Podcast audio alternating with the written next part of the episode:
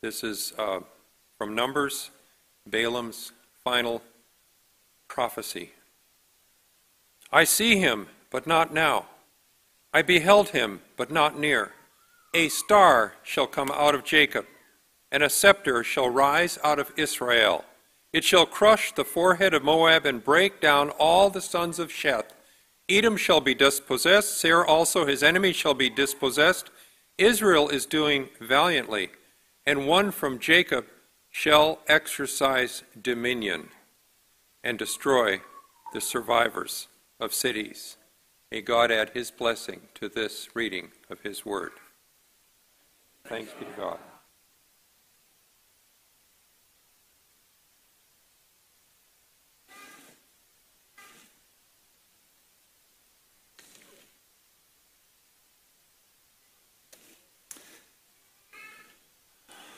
Thank you, Dave and Debbie.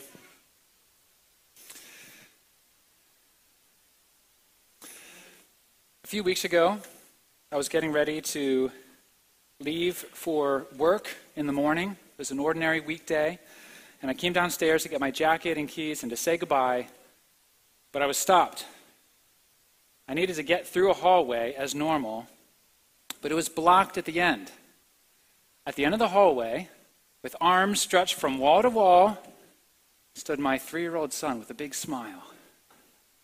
I wanted to get to work, and in good natured fun, he wanted to stop me. In the book of Numbers, someone wanted to stop the people of God. The people of Israel were about to enter Canaan. They stood on the plains of Moab. Across the Jordan River lay the promised land. It was right there. But an enemy desperately wanted to stop them in their tracks. Balak, the king of Moab, had hired a famous magician to curse Israel. On the verge of entering the promised land, would God's people be stopped? Like God's people in the past, you are headed for the promised land.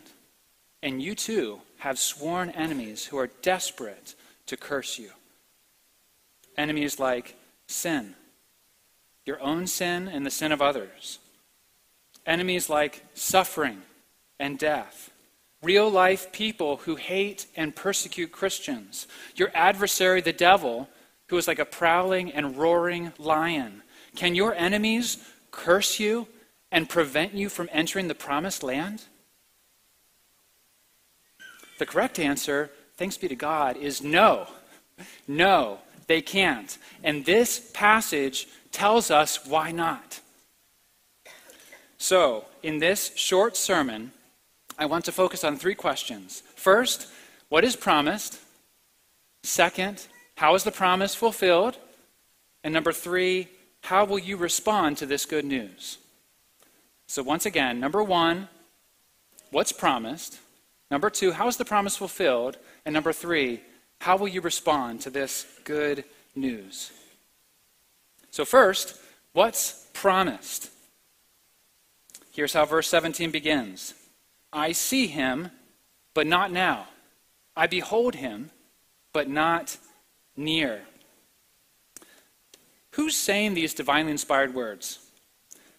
Balaam, a pagan magician a Gentile from the east. Do you recall a story in the Bible about a talking donkey?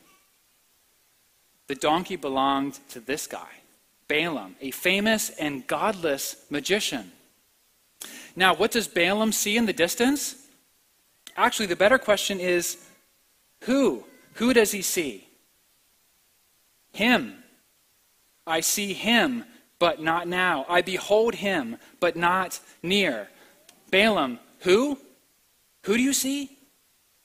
The prophecy continues A star shall come out of Jacob, and a scepter shall rise out of Israel. Star and scepter are metaphors for a king. Balaam looks into the distance, and what does he see? He sees a king. And what will this promised king do? He will crush his enemies. The end of verse 17 says, It shall crush the forehead of Moab, and break down all the sons of Sheth. Sheth is either another name for Moab or one of the peoples that lived close to Moab. In either case, they are enemies who the promised king will crush. And his, and his victory march goes on. Verse 18 says, Edom shall be dispossessed. Seir also, his enemy, shall be dispossessed. Israel is doing valiantly. Seir is another name for Edom. Along with the Moabites, the Edomites were enemies of Israel. But Israel's promised king will come and take possession of their land. Led by this king, I think you could say that Israel is doing valiantly. In verse 19, the prophecy ends with a ringing proclamation. It says, And one from Jacob shall exercise dominion and destroy the survivors of cities. So, do you see what Balaam is seeing? Do you see? A king will come and he will crush, he will conquer, he will defeat his enemies. At the end of verse 19, the prophecy says that he will destroy the survivors of the cities. What do you think that means? The survivors of the cities. In the last line, I think it's more likely that cities should be translated the city. And here's why. The word city is only used two times in this story. From start to finish, the word city is only used two times. So, in the larger context of chapters 22 23, and 24, the word city appears two times.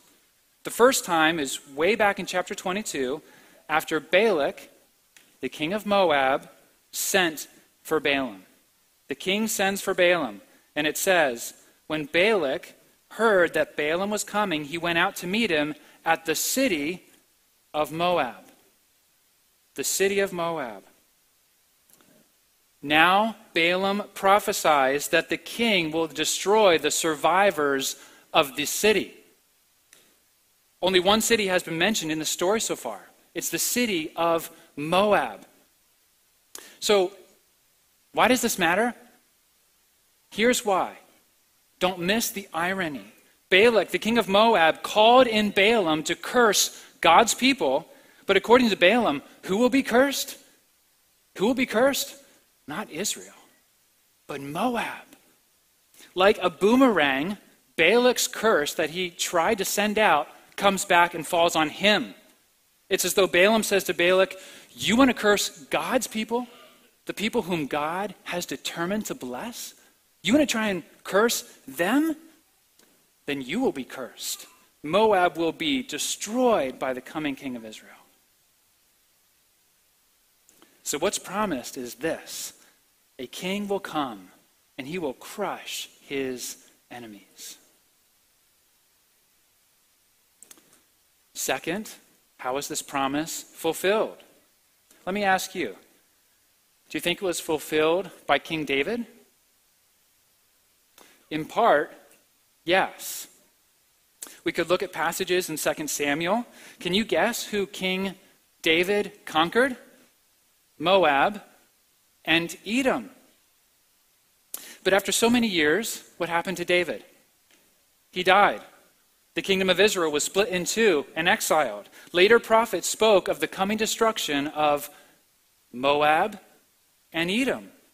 So the Old Testament ends with God's people still longing for the promised king. And the New Testament begins with good news the king has come. And who, who heralds the news but Gentiles from the east? We read in the Gospel of Matthew now after, Jesus, now, after Jesus was born in Bethlehem of Judea, in the days of Herod the king, Magi from the east arrived in Jerusalem, saying, Where is he who has been born King of the Jews? Where is he? So the star has come. The promised king will come and conquer his enemies. Balaam's ancient prophecy is about to be fulfilled. But would you have expected a king like Jesus?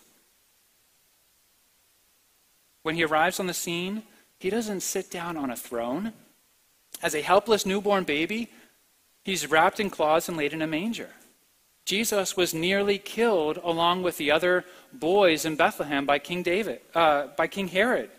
And the day would come when Jesus would be killed. He would be nailed to a cross and left to die. By all appearances, the crucifixion looked like the most shameful defeat. There, the king was mocked by men, cursed by God, defeated by his enemies.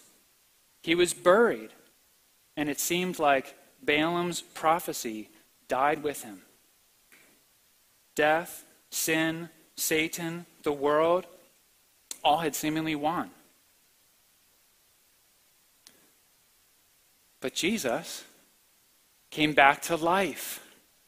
Three days later, he rose from the grave. Jesus defeated death. He conquered Satan. He crushed sin. And he promises to save you and me and all who will put their faith and trust in Christ alone. The reality is that we were once God's enemies. Like Moab and Edom, we were enemies who deserved destruction. But in his sovereign grace, God chose to send his son to be a shining light on you, to save the nations. He determined that the coming star would shine his saving light on us, you and me. We have been reconciled to God through the death of his son. So, how is this promise in Numbers 22 fulfilled? Well, it's already been fulfilled in the first coming, the first advent of Christ. But it will be finally and perfectly and consummately fulfilled at his return. The day is coming when Christ will crush every ruler and every authority and every power who defies him as king. The day is coming when death and sin and Satan, every enemy, will be no more. A star shall come, and a scepter shall rise. Jesus is coming again. And this brings us, this brings us to our third and final question. How will you respond to this good news? How will you respond? You and all people will either receive God's blessing of everlasting life in Christ, or you will receive God's curse and everlasting punishment apart from Christ. Your fate depends on how you respond to this good news of Jesus Christ. Will you be like Balaam? Will you be like Balaam? He spoke the words of this prophecy. A long, long, long, long time ago, he spoke these words. Surely Balaam, after speaking this prophecy, surely he would have repented of his sins. Surely he would have believed by faith in the coming king. Surely Balaam would have left his people and joined Israel in worshiping the true God. He didn't. He didn't. He stayed with the enemies of Israel. And in just a few chapters, what do we read? Israel killed Balaam with the sword. I can't help but think that some here today are following in Balaam's footsteps. You have heard the good news of a promised king. You have heard the good news of Jesus, who came to die for our sins, but you do not believe. And the word to you is bow your knee to the true King of Kings before you too, like Balaam, are crushed forever. Admit that you are a sinner who deserves God's punishment. Believe in Jesus alone who died on the cross for your sins. Commit your life to obeying and worshiping Jesus Christ, the true King. This is what other Gentiles from the East did at the coming of Christ. As we read in the Gospel of Matthew, when the Magi saw the star, they rejoiced exceedingly with great joy. After coming into the house, they saw the child with Mary, his mother, and they fell to the ground and worshiped him. Like the Magi, so many of you are gathered here today to worship Christ, your King. He's your King. You long for his return. You love him, and you're filled with joy. Like God's people in the past, you are headed for the promised land. And like God's people in the past, you have sworn enemies. You have enemies who are desperate to curse you. In the hallway of your life, you're not facing a three year old boy with a big smile on his face. You're facing real enemies who threaten to curse and defeat you. For some of you, what stands in the hallway is death itself. You're grieving the death of a beloved family member or friend. You're wondering if this will be the last Christmas with an aging parent or grandparent. Your aging body makes you think more and more about your own death. And death feels like it's going to crush you, like it's going to dominate you and define you. You start to wonder and doubt is the resurrection really true? Is it true? Has God forsaken his promise to bless me? In the hallway of your life, what may stand in the hallway is not a three year old boy with a smile on his face, but your own perverse sin. There it stands, threatening to master you, to dominate you, to curse you, and you begin to wonder if the lies are true. Am I still a slave to my sin?